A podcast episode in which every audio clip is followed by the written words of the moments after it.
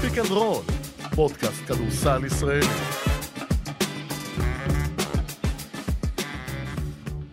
Speak and Roll, יום רביעי בצהריים, כך גיליתי לפני כמה דקות ממש. פרק uh, על סף אליפות סגולה. אולי. הפועל חולון, יתרון 1-0 אחרי שגנבה את יתרון הביתיות מבני הרצליה. ואם אנחנו על סף אליפות סגולה, בוא נביא מישהו שלא רק אוהד, כמו ג'ובה, אלא שממש ליווה לאורך רוב העונה הזו את הפועל חולון. היי, דניאל זילברשטיין. שלום עודד, תודה על ההזמנה. תודה לך שהגעת. אה, מתי בפעם האחרונה היית באולפן הזה? אה, מזמן, היי, מזמן. לא ב... אפילו לא, לא לפ- לפני השיפוץ. נכון, אה, אני חושב. אני מתארח מדי פעם, אבל אה, לקח, כן. עכשיו, אם ג'ובה שומע בבית, אה, תדע לך שדניאל שמע באוזניות שלו את אה, מוזיקת הפתיחה, ולכן זה כנראה משהו אישי נגדך, ג'ובה. לא, זו פשוט האווירה, חשמל. אה, לא, כי הוא תמיד אומר, אני לא שומע. לא שומע, זה רק אתה שומע אצלך, עודד, ואתה יודע. אז אה, רוב הפרק הזה נעסוק כמובן בחולון הרצליה, אנחנו בעצם לקראת משחק מספר 2, עם קצת נגיעות על נבחרת ישראל, כי חייבים, למרות שג'ובה לא כאן, אה, רוחו שורה אה, על האירוע. אז הפועל חולון מגיעה להרצליה, מנצחת בצורה, אני לא יודע איך לעשות, איך אתה היית מגדיר את הניצחון הזה של הפועל חולון, דניאל? בוא נתחיל משם. בצלמה, לא בצלמה. בכדורסל, באופי ובדמויות המיוחדות שיש בקבוצה הזאת. אה, אני בחרתי להתמקד בטיירוס מגי, כי היה שם משהו על הכתפיים. ועשיתי איזשהו בירור קצת עם חולון, איך הם טיפלו בסיפור טיירוס מגי אחרי המפגן המחריד שלו בחצי גמר ליגת האלופות של פיבה, חלק בטובתו וחלק שלא בטובתו. הוא לא שיחק מספיק, אפשר להגיד שגודס שינה דברים ושילם על זה מחיר, אבל אני לא נכנס לשיקולים הטקטיים, אני שואל מה קורה. עכשיו, יש הרבה שחקנים, יש, אחרי הופעת נפל, יש כל מיני דרכים לטפל בזה. יש שחקנים שמתכנסים בעצמם, לוקחים על הכתפיים, רק מחכים לרעיון של אחרי כבר. ג'ייסון טייטום הוא קצת כזה. כאילו נורא פנימה, זה אני. כן, זה עליי, זה אני. החלפתי את הקבוצה. לא שמעת מטיירוס מגי דבר כזה, והדרך שלו אחרת לחלוטין. טיירוס מגי הוא מה- מהמטאטים. זאת אומרת, אני בטוח שזה ישב לו בראש בתקופה האחרונה שהוא צריך להשתפר, להגיע למאני טיים של העונה פה וזה, אבל מהשחקנים ואנשים ש... של חולון שדיברתי איתם, זה אפילו לא היה על הפרק. היה ברור שהיה לו משחק לא טוב, הוא יודע את זה, לא צריך לשחק על המקומות האלה, הוא ידפדף את זה. והסתכלתי קצת על המספרים שלו, זה באמת, שחקנים גדולים, הם אה, מן הסתם מעלים אה, הילוך מהעונה הסדירה לפלייאוף. במקרה של מגי, הוא עלה בנקודות, בדיוק לשתיים, בדיוק לשלוש, סוחט עבירה יותר, חוטף יותר, מאבד כדור פחות, ובמדד זינק מ-14.9 ל-20.9. זה כבר ממש מראה לך שהאיש תפס פיקוד על הקבוצה הזאת, כפי שהיה אמור להיות כשהחתימו אותו. אולי לקח זמן, אולי היה קצת אדם סמית, המון משחקים. אני אומר לך שההופעה שלו בעיניי הייתה אחת האחראיות, וזה שחקן שהוא פרוע מילה, מאוד. המילה אחראי היא מילה חשובה כאן. כי אנחנו מכירים את טיירוס מגי, ראינו אותו בהופעות שבהן, אתה יודע, הוא לא היה חלק ממה שקורה בקבוצה. כן. וכאן, בטח לצידו של ג'ו רגלן, עם עוד הופעה מאוד מאוד מאורגנת. זה לא ההתפוצצות שלו במשחק אחד נגד הפועל ירושלים, אבל הפועל חולון לא צריכה את זה כל משחק. היא צריכה את ג'ו רגלן שמנהל את המשחק של הקבוצה שלה, נכון. כמו שהוא עשה במשחק הראשון. ועוד השלמה אחת לגבי מגי, יגידו לך, רגע, ברור שהוא עלה בנקודות ובאחוזים לשלוש, הרי היה לו איזה ערב של 41 נגד הגליל, אז זה הגיוני. אנשים שוכחים, משחק לפני זה, שבע נקודות, אפס מחמש לשלוש. זאת אומרת, זה כבר מביא בחשבון את הקיזוז בין שני המשחקים האלה, ובכל זאת, אה, השיפור הוא, הוא ניכר, ואני חושב שבקבוצה כזאת, ובאופי משחק כמו שהיה לנו, שהרצליה נורא ניסתה לדחוף את חולון, להעיף שלשות, המון דקות של אזורית, ראינו שם רבע שלישי, רבע בלהות. הוא היה הבן אדם שירגיע טיפה, ואני חוש... אני שם את ה... בוא נגיד את החץ גם עליו למשחק השני, אה, ואני חושב שחולון תזכה באליפות, או בשני או בשלישי, אבל אה, זה הכיוון תשמע, כרגע. זה, זה בעצם מאוד דומה, מה שאנחנו רואים כאן, למה שראינו גם בסדרה הקודמת, לפחות בסטייל, שחולון באה בנצחת משחק ראשון בחוץ. הרצליה גם נגד מכבי תל אביב הפסידה את המשחק הראשון. ההבדל היחיד שאז זה היה בהיכל. עכשיו צריכים לחזור למשחק מספר 2 בחולון, עוד שראינו שגם נגד ירושלים, האווירה הזו, שתהיה, ואני מניח שאפילו אולי תתעצם לעומת מה שראינו בחצי הגמר, האווירה הזו יכולה לפעמים גם לשים איזשהו משקל כבד על הכתפיים, ומשקל כבד על הכתפיים, אולי זה יפגע בדבר שכרגע מוביל את הפועל חולון בפלייאוף הזה, וזה הזריקות מחוץ לקשת. כן. כי במשחק היחיד שהיא לא קלה, בוא נגיד, היו לו שמונה שלשות במשחק מספר 2 נגד הפועל ירושלים ב-26%. חוץ מהמשחק הזה, היא קולה תשע, תשע שלשות ומעלה, ולמעט משחק 3 נגד ירושלים, אז עשתה, של- עשתה 32%, היא לא ירדה מ-38% מחוץ לקשת. ומדובר פה בפלייאוף, לכאורה, המשחקים הכי קשים והכי לחוצים וההגנות. הכישרון והיכולת באמת, אם אתה מחשיב את מגי ואת רגלנד ומנקו ופתאום דלטון, וזה כשג'ונסון לא בתקופה טובה ופניני לא בתקופה טובה. ועדיין הם באחוזים כל כך גבוהים מחוץ לקשת, וכל משחק, כש... זה די ברור שאם חולון תקלע במספר דו-ספרתי של שלשות, ליריבה שלה, הרצליה, ירושלים, מכבי, שם קוד, לא משנה מה, לא תמיד יהיה, לא כל כך יהיה לה סיכוי. אפרופו מה שאמרת, אם ג'ונסון אה, קולע את השלשות מהפינה במשחק מספר 2, חולון מנצחת דו-ספרתי, זו הדעה שלי. משחק מספר 2 נגד ירושלים. לא, לא, עכשיו, עכשיו. המשחק הראשון, אוקיי. המשחק הבא בסדרה. אה, אוקיי. אם הוא יקלע, כש... כשנגיע, כן. אם הוא יקלע את השלשות הפנויות מהפינה, והיו לו הרבה כאלה בפלייאוף, אה, אני חושב שחולון, יש, יש משהו ב, באיך שדברים נדבקים, ויש כל מיני דיונים למי יש קבוצה יותר עמוקה, למי יש יותר מהספסל, אני לא יודע, לא יודע איך מודדים את זה. שמונה, תשעה שחקנים אה, משותפים. אני חושב שחולון רצה כבר המון זמן, המון משחקים, כולל באירופה. היא ראתה שהיא יכולה לנצח משחקים במגוון דרכים, מההגנה, מההתקפה, משלשות. באמת, ראינו קצת מהכל, לכן אני, אני חושב שהיא, ללא קשר למשחק הזה, זה שהיא ניצחה, אני מרגיש שיש משהו, קומה מעל האחרות בקבוצה הזאת, ואני אני אומר שכשאתה מסתכל על העונה הנוכחית, האם חולון חייבת, זו שאלה, חייבת אליפות כדי שזאת תוגדר כהעונה הגדולה בתולדותיה? כי כשלהרצליה זו כבר, זו כבר העונה הגדולה נכון. בתולדותיה. אז אני חושב שכן, חולון צריכה, כי יש לה כבר תארים בעבר, אז היא לא תוכל להתחרות לא בעונת הגביע ולא בעונת האליפות, למרות כל מה שהיא עשתה מסביב וכולל הפיינל פור. אבל סדרות. בסדר. סדרות בהשוואה לאליפות. אני אומר, אבל אם היא תאבד עכשיו את האליפות, בסוף מסתכלים על העונה הזאת ויגידו, עונת, יקראו לה עונת הכמעט. זאת נכון. ההגדרה שלה. נכון. ואם היא תזכה באליפות, יגידו, העונה הגדולה ביותר בהיסטוריה של הפועל חולון.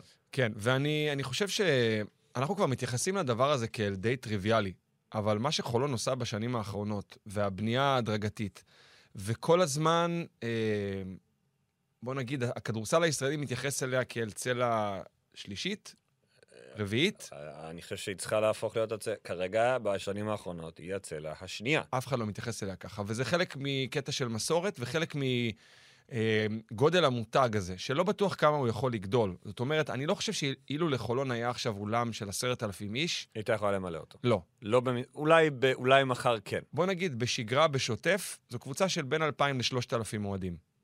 אבל חזקים. מסורים מאוד, כן. עושים הרבה רעש וכולי, ובמקרים חריגים 5,000.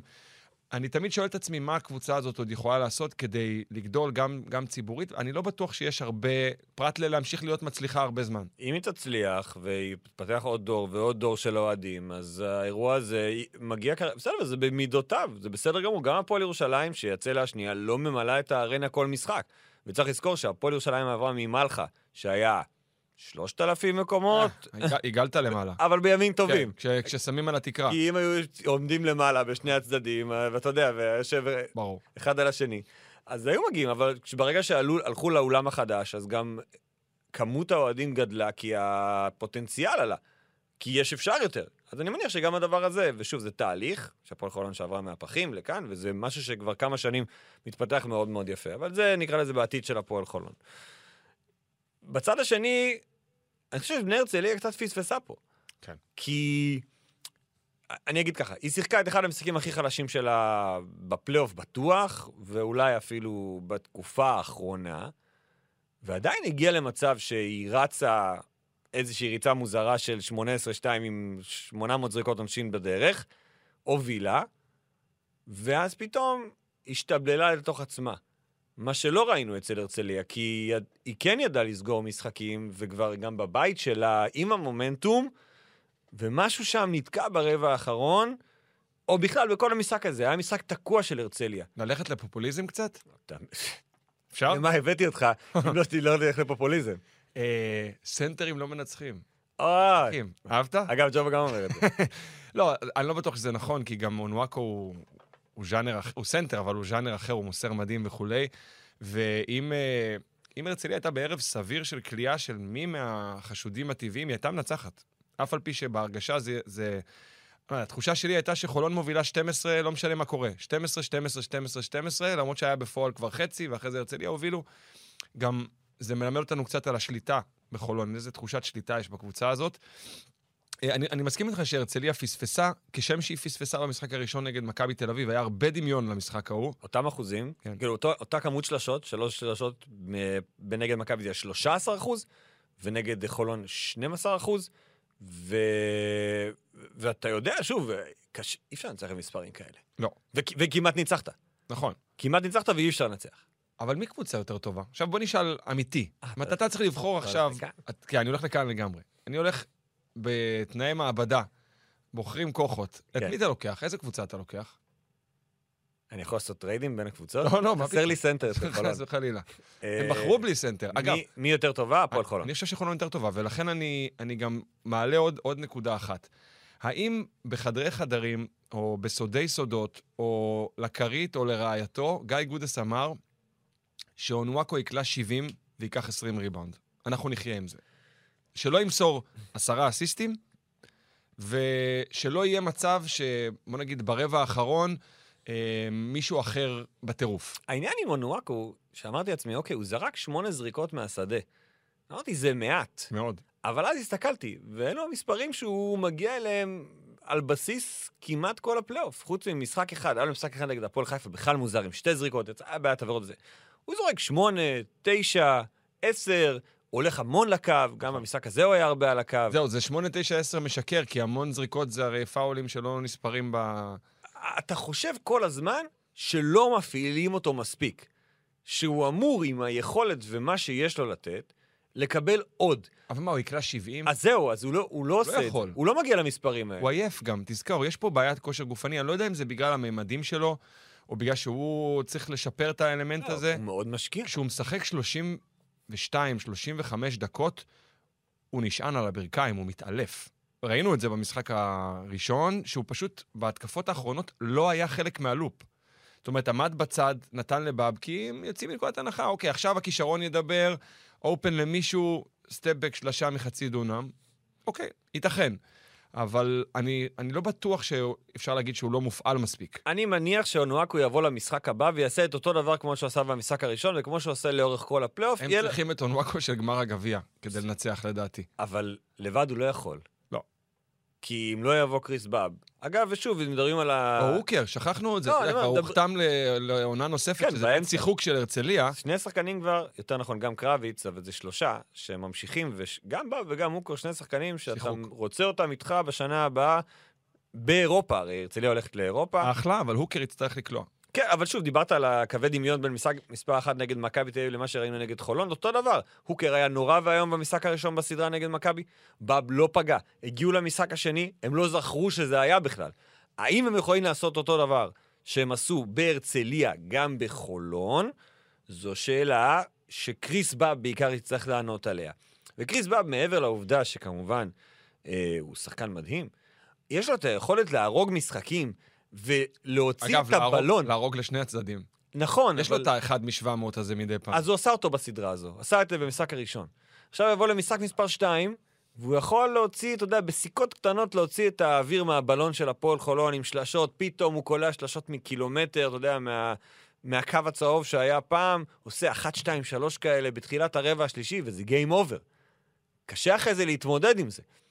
אבל אני, אני אומר, ההבדל בין לעשות את זה בהרצליה לבין לעשות את זה בחולון עם 5,500 אוהדים שיושבים לך על הגב, יש שם הבדל. זה לא אותו דבר.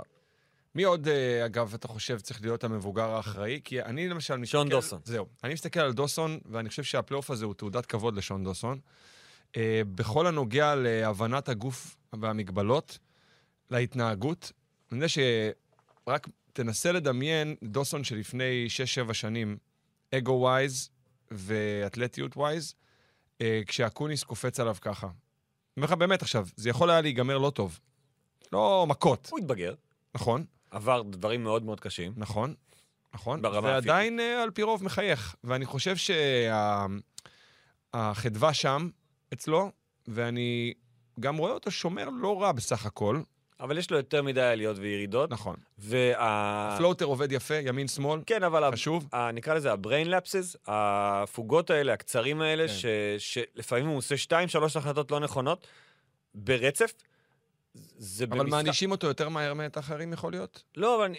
קודם כל, ברור, כן, אבל אני חושב שגם בגלל שאורן אהרוני יודע שאם הייתה טעות אחת ושתיים, יגיעו גם שלוש וארבע. ולכן הוא אומר, אני חותך את זה עכשיו. יש שחקנים שאתה יודע את זה אצלהם.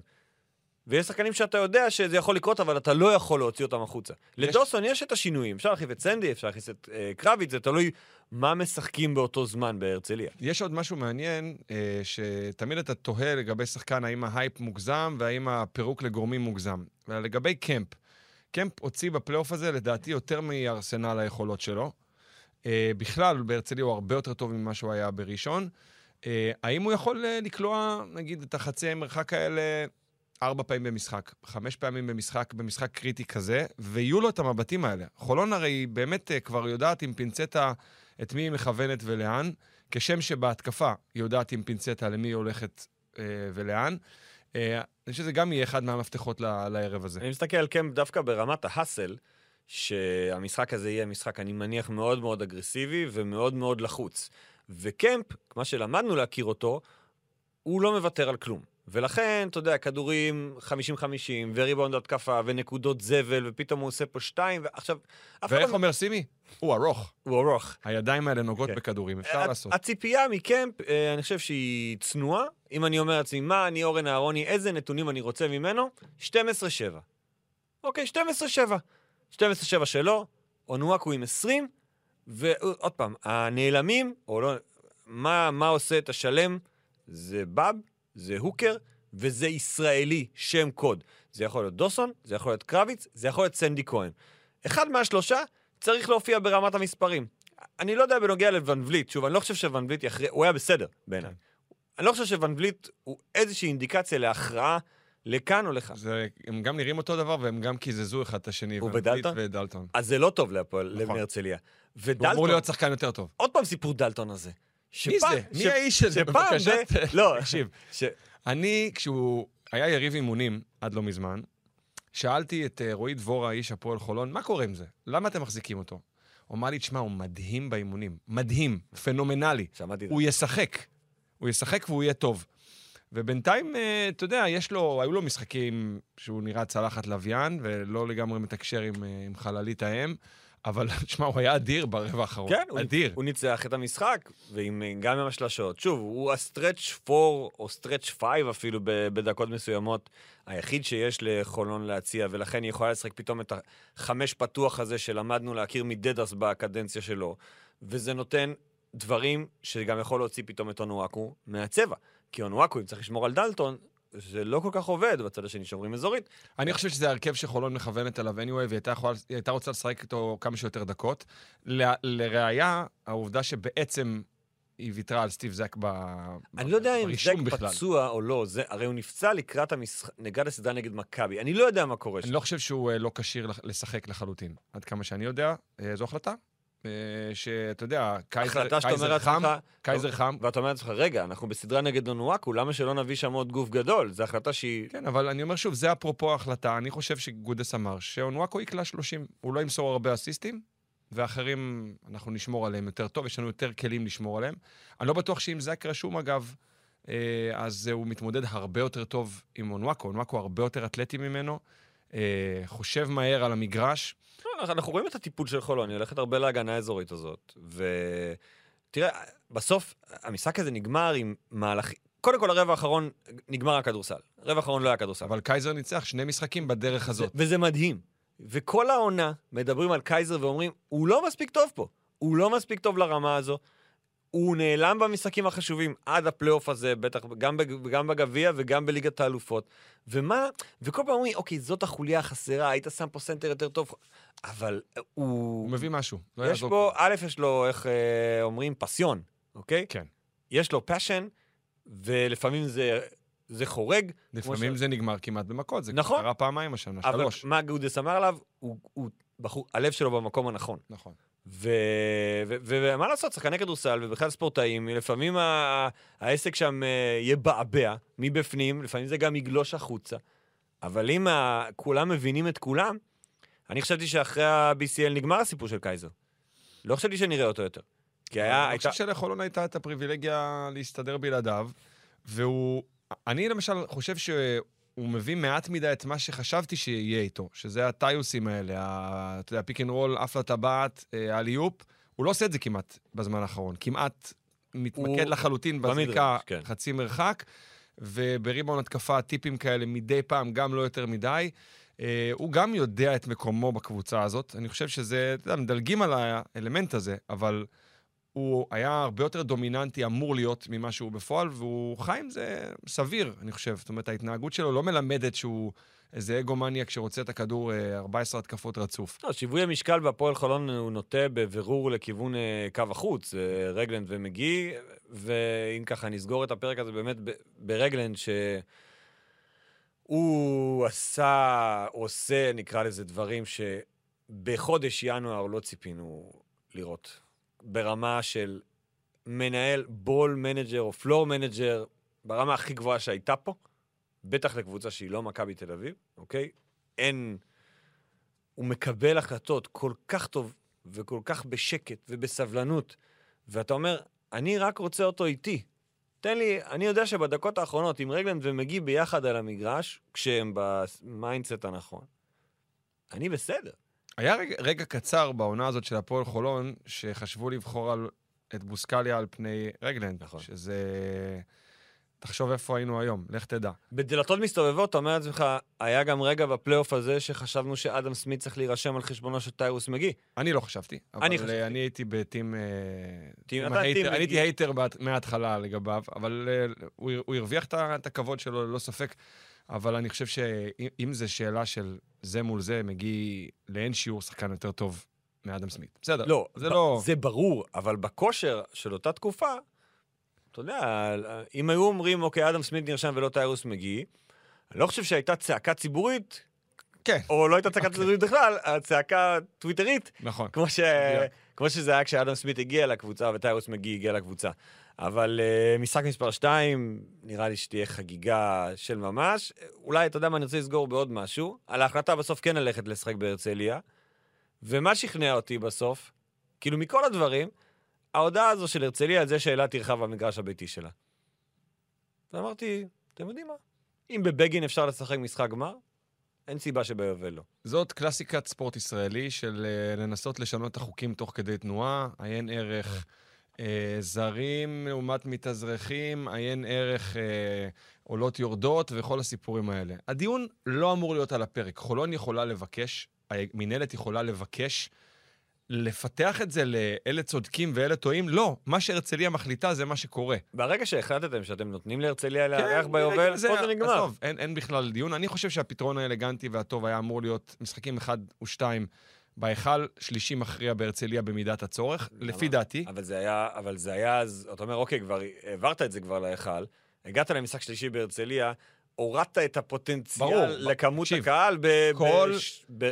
ש- רבע? כל. כל מה שאתה אומר נכון, אבל עדיין בתפוסה הכללית היה הרבה יותר קהל מאשר כרגע הולך להיות בסדרה הזאת. אילו היינו עושים את הפתרון הזה.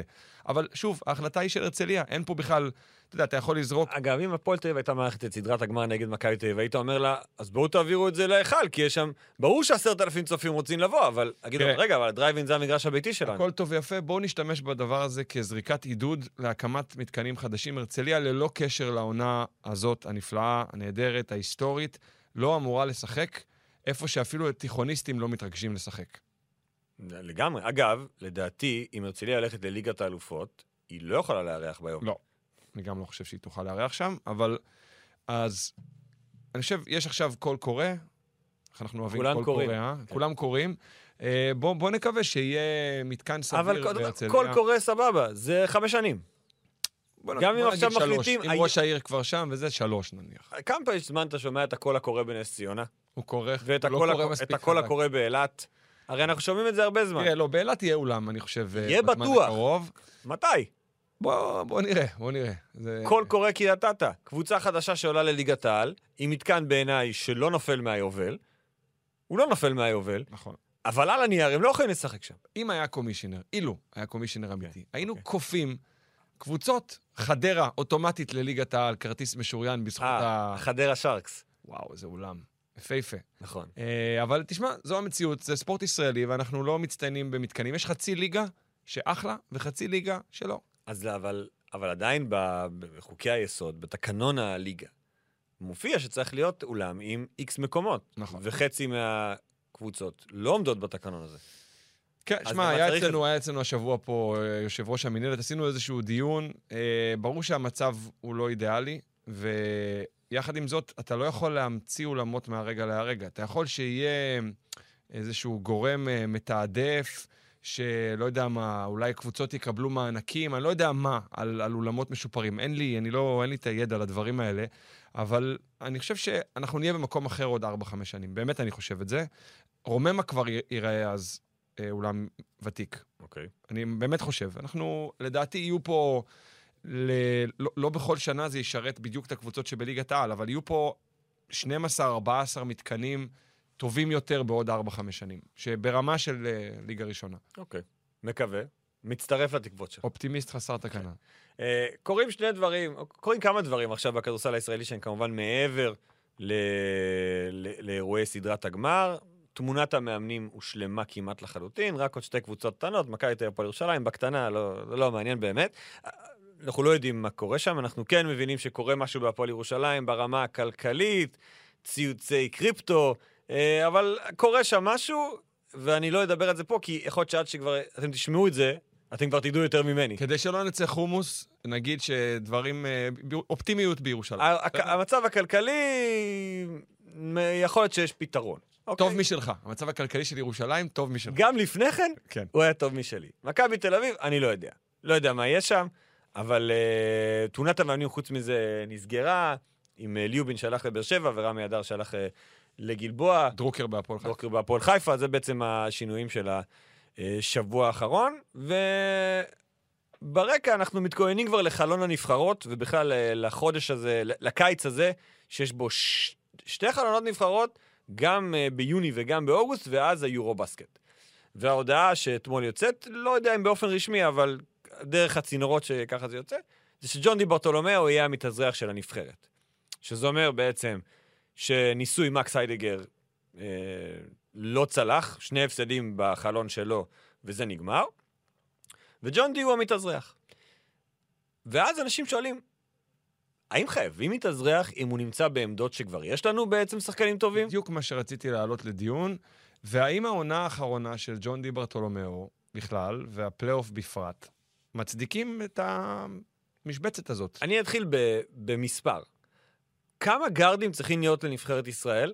הלכתי לארכיון. כרגע חצי סגל, לא? פחות או יותר. אז הלכתי, אמרתי, בוא נלך אחורה ונראה כמה, נבח... כמה גארדים הביאו נבחרות ישראל ליורו בסקט באופן מסורתי. 2017 אנחנו על ארבעה, מקל, אלפרין, תימור אוחיון.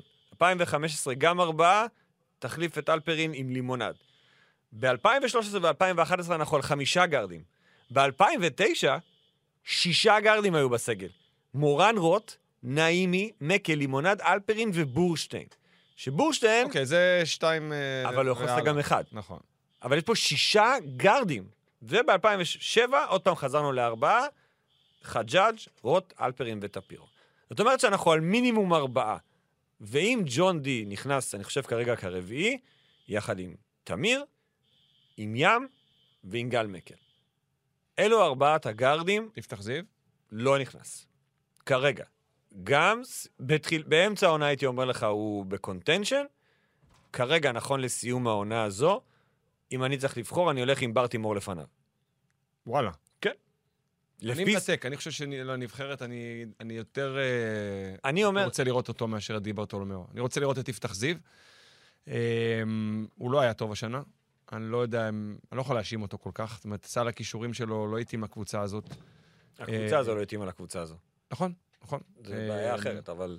ואני, אתה יודע, אני לא צריך עכשיו, אה, הוא יסביר את עצמו, כשהוא ירצה להסביר את עצמו, הוא יודע שזה היה הצל של יפתח זיו שהוא היה אמור להיות. אה, אבל הייתי מעדיף, אני חושב ש... די ברטולומיאו במודל הנוכחי, שלא קולע מבחוץ באופן יציב, ואז אתה אומר, אוקיי, הוא גם יפתח זיו לא קולע, אוקיי? אני חושב שיפתח זיו כרגע שחקן הגנה עם רגליים יותר טריות, שיכול לשמור על גארדים איכותיים, אתלטיים, יותר טוב מדי ברטולומיאו. אה, ומקומו ההתקפי יהיה מוגבל בלאו הכי. זאת אומרת, שניהם לא אמורים להיות איזה אסים. אה, אבל אתה יודע, ליפתח יש את המשחקים האלה שהוא פתאום, מישהו פספס את דוח הסקאוטינג והוא הולך לצד שנוח לו פעם אחרי פעם אחרי פעם. אה, אני דווקא, אני חלוק עליך בעניין הזה, אני חושב ש...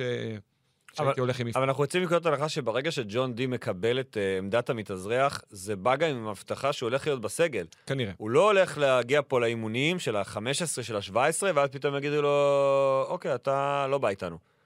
למרות שזה לא נכון. דינו, ב- דינו אמור להיות כמו דינה אחרים, אתה נכון. יודע, זה לא... עכשיו, כי אין, כי אין כרגע בעצם, אוקיי, אבל אז אמרו, למה בעצם הולכים לעמדות הגארד? למה לא נביא מישהו מתחת לסל? אבל אין כרגע... תביא. אז זהו, זה טי.ג'יי קליין, זאת אופציה אחת. אה, אחרי אה, ענייני גב, לא, לא, אני ובעיות אני אומר, רפואיות. אין ממש איזושהי אופציה בגבוהים כרגע, שאתה אומר, אוקיי, אני... עדיף לי על מה שיש לי. אנחנו אגב לא יודעים מה קורה עם איתי שגב, לא הבנתי עד הסוף. נהדר בקיץ הזה, זה מה שאנחנו יודעים. כל הקיץ? נראה, אני- כרגע הוא לא חלק מהסגל. כי גם ג'ייק לא יהיה בחלון הראשון, אבל הבנו שזה רק לגבי החלון הראשון. עוד שאלה, שאלה, ג'ייק כהן? השאלה הזו נשאלה פה, אה, והתשובה לא הייתה חד משמעית, איננו משחק טוב כרגע. לא. לא היה טוב בסיום העונה הזו.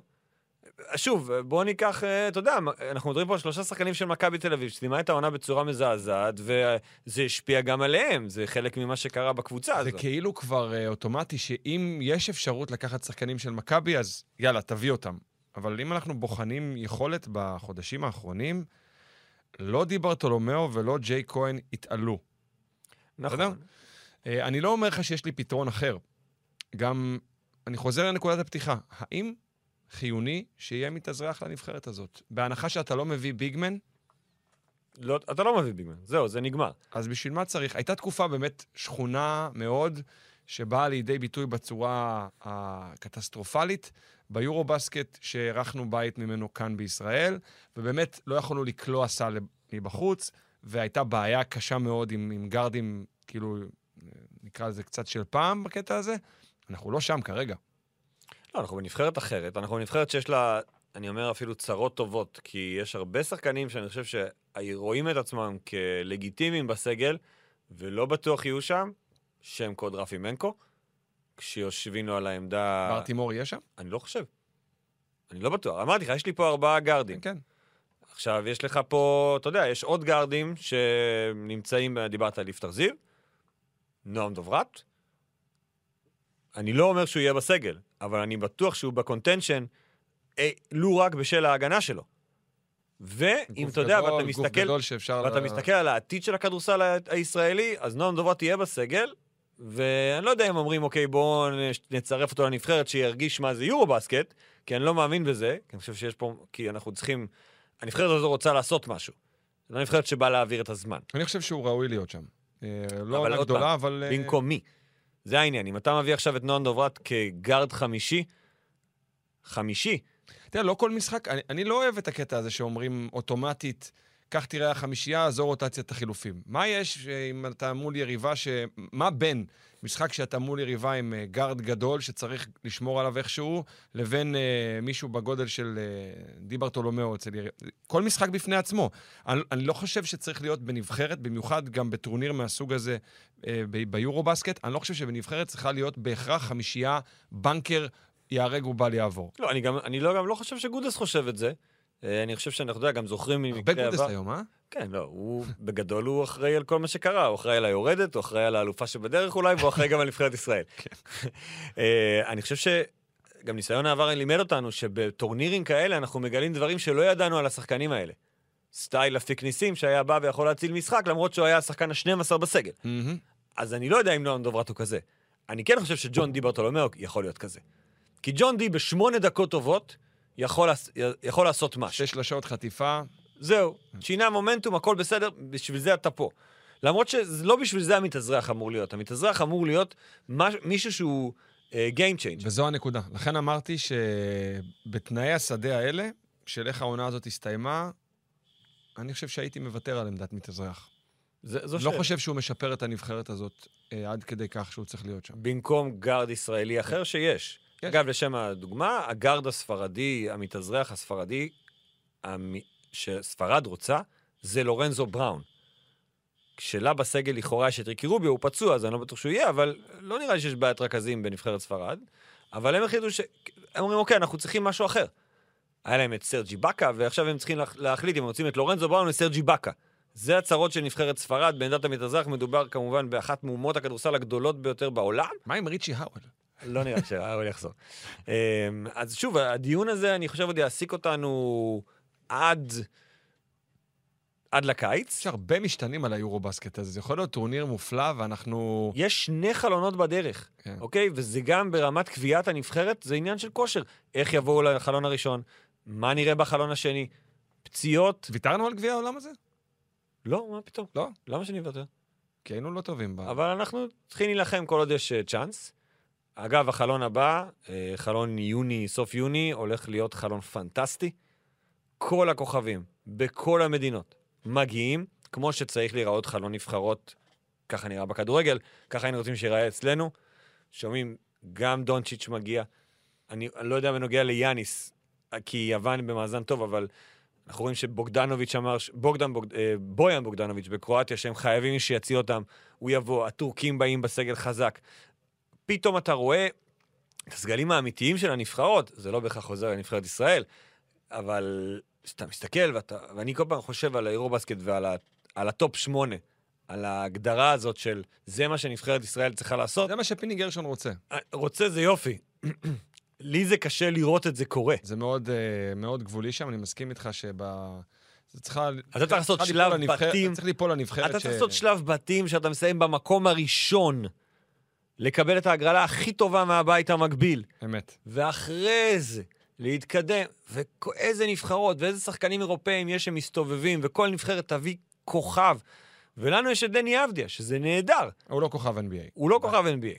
תגיד, אה, לא, לא דיברנו עליו, אבל אני רוצה לשאול שאלה, אני עכשיו אה, משתלט על אה, כיסא המגיש פה. ים מדר, כן. אה, בוא נדבר על רגע על איזה ים מדר נקבל. נסגור את העונה של ים? כן? אה, ים... האם הוא השתפר השנה בכדורסל? ברור. רק ברמת קבלת ההחלטות שלו. הוא לא מקבל החלטות. לא, הוא כן מקבל החלטות. עזוב את המשחק האחרון נגד הכוכב האדום, אוקיי? הוא היה שם בעיניי, נוכח המעמד, הלחץ והסיטואציה מסביב, הוא היה בסדר גמור. כי הוא לא עשה הרבה טעויות. נכון, לא אוהבים להגיד את זה. אתה אומר, אני צריך לייצר. אבל מה לעשות, זה משחק שהוא קשה. האם ים מדר, כשחקן, אמור להיות תרנגול קצוץ אה, נוצות, מרוט נוצות, או פרוע ולפעמים מטעה? אתה- יש, יש DNA לשחקן. אבל... ים מדר הוא שחקן פרוע, שצריך לשפר קבלת החלטות, אבל יאבד כדורים. הוא הרבה יותר ראסל ווסטברוק מאשר אה, קייל לאורי. איפה הוא משחק? אתה רוצה לראות אותו קייל איפה הוא לאורי? משחק?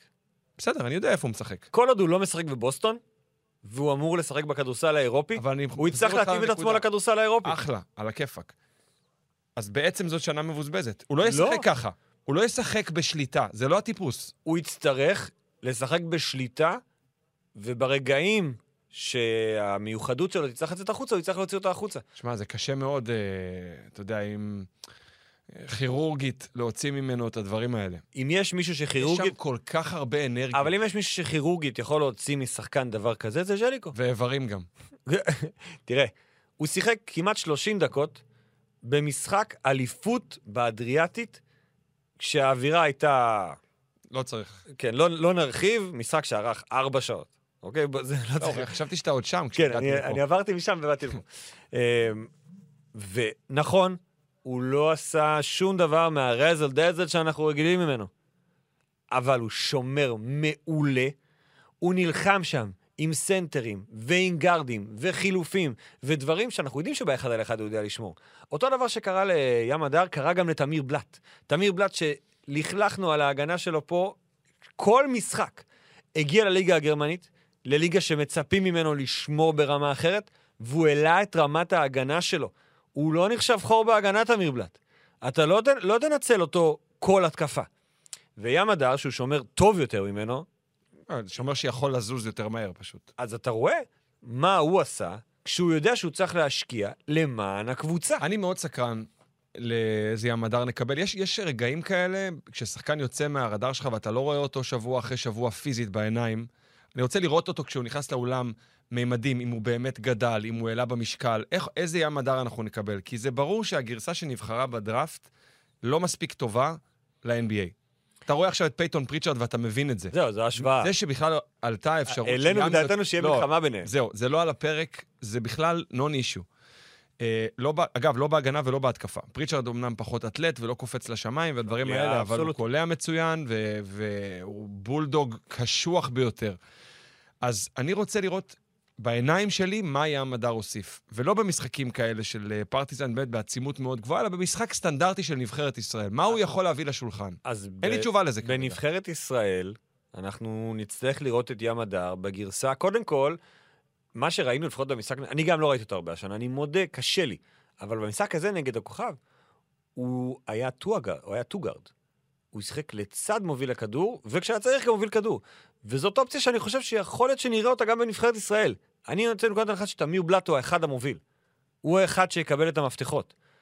בעמדת השתיים, זה כבר בחירה. האם לשחק גבוה, עם יובל, עם זוסמן בשתיים ודני בשלוש, או שאתה הולך נמוך ושם את זוסמן בשלוש ואת דני בארבע, ואז אתה צריך מישהו בעמדה שתיים. זה לא גל מקל. או. זה יותר ים או ג'ונדי. אני, אחד הדברים שתסכלו אותי בחלונות הקודמים של הנבחרת, זה שגל מקל היה הגארד הכי טוב בישראל. זה לא דבר שאני רוצה שיקרה ביורו-בסקט הזה, לא כי אני לא מעריך את גל, גל מדהים, קריירה מפחידה ב... ביחס לציפיות של כולם ממנו, אוקיי? אבל אני רוצה לראות את הקפיצה של אחד מהחבר'ה האחרים. בין אם זה יהיה ים, בין אם זה יהיה יפתח, אם הוא בכלל יהיה בסגל הזה, אני, אני לא יודע. אני לא רוצה שנחזור מהיורו-בסקט ונגיד שגל מקל היה הגארד הכי טוב בנבחרת. אני לא בטוח שאלה חדשות טובות אני לא בשבילנו. שזה, לא חושב שזה ייאמר, בטח לא במצבו הפיזי של מקל, וגם, אתה יודע, אנחנו, אנחנו ב, לדעתי בטורניר האחרון של מקל, כרכז, אלא אם כן נעלה לאליפות העולם. ואז אני מניח שהוא יהיה שם. אבל אני לא חושב שנראה עוד הרבה טורנירים, וזה ממש שינויי, חילופי המשמרות שמקל, כגארד הוותיק, לוקח אחריו שלושה ברווזים צעירים, ועוזר להם, ועוזר לנבחרת, והוא עדיין יכול לתרום כמובן לנבחרת ישראל המון. ברור, ברור, אין, שואל, אין שאלה בכלל. בניסיון שלו, בשליטה בקצב המשחק, אבל זו נבחרת אחרת. נבחרת מוכשרת, נבחרת שונה, נבחרת עם... עם פעם ראשונה עם דני, שנראה אותו. זו בוא אחרת. נעשה אבל את כל הטאצ' וודים האפשריים על הראש ועל השולחן שכולם ישחקו. ש- שנגיע בסגל שאנחנו רוצים להגיע, ולא עם uh, תיקונים ואלתורים של הרגע האחרון. שמע, אה, ג'ובה, אתה יודע שבטאבו הוא מבקש 20 דקות נבחרת, לא משנה מה. אז הנה, קיבלת, ג'ובה. כן, נתנו מנה כזאת? היה 20 דקה? מנה, רבע- 15 דקות, 15 דקה נבחרת לפחות. וואו. אה, אז כמובן, אנחנו ביום רביעי, מחר, משחק מספר 2. מי יודע, אולי יהיה משחק מספר 3. אנחנו כמובן... אה, אני חושב, אני רוצה... האם אנחנו צריכים להעביר את ספיק אנד רול לאולם גדול יותר אם יש משחק שלישי ומכריע? או, שאלה טובה. האם צריך להקליט את זה זה לה- ב... להחלטתו של... בחוץ, ביובל? מחוץ ל- ליובל, כמו בצ'ייס סנטר, כן. שיושב אה, צ'ארלס ברקלי, ובגלל ש... תחשבו, תחשבו הרפתקני, פתאום ראש העירייה עובר, פתאום זופי. בוא נעשה, בוא נשתולל. אה, אתה יודע מה זופי עשה? נו, סיפור אחרון. אוקיי. בסיום המשחק, אה, הכוכב נגד פרטיזן, אה, שאנחנו עדיין באוויר, היה באוויר רעיונות בסרבית. טעית בשם? לא, אה, ואני לא מבין סרבית, ואני מתנצל בעוונותיי. קיבלת תרגום סימולטני. קיבלתי, עכשיו תחשוב, מדובר בחצי שעה אחרי סיום המשחק של הרצליה נגד עודד, חולון. עודד. יש לי את זה פה, אני לא לא אשווה את זה. לא, הוא שלח לי תרגום 25 שניות. מה אומרים השניים, מה אומר מיטרוביץ' ומה אומר קליניץ', והוא אומר, גם, הוא תמצת לי מה חשוב. מדברים על זה שהם לא אוהבים את מה שהקהל עשה. אממ. ואני מאוד אוהב את זה. אז תודה, זופי. בפרק הבא אספר לך מדוע הוא הדביק לי את הכינוי האיש הראשון שהפסיד לווייז. לווייז. איך היית מגדיר את הבכורה שלך בספיק אנד רול? היה תענוג, באמת אה, נהניתי, ותודה על ההזמנה. תבוא שוב. בשמחה. תודה רבה, דניאל. תודה, עודד. אה, תודה רבה לכם שהאזנתם, אתם מוזמנים להאזין לכל... אתם מוזמנים, מוזמנים להאזין ל Speak and Roll בכל הפלטפורמות האפשריות וגם לכל התכנים אה, של ערוץ הספורט. ממש לפני שהיינו כאן, יונתן כהן בא לדבר עם אה, רדיו אזורי על העונה שלו בליגה האיטלקית השנייה, וכמובן הנושא המתמיד, ופודקאסט ה-NBA של ידאגו עכשיו בסדרת הגמר, ועוד ועוד ועוד. אז תודה רבה לכם שהאזנתם, שיהיה לכם אחלה שבוע, תהנו מכדורסל ישראלי. ביי ביי.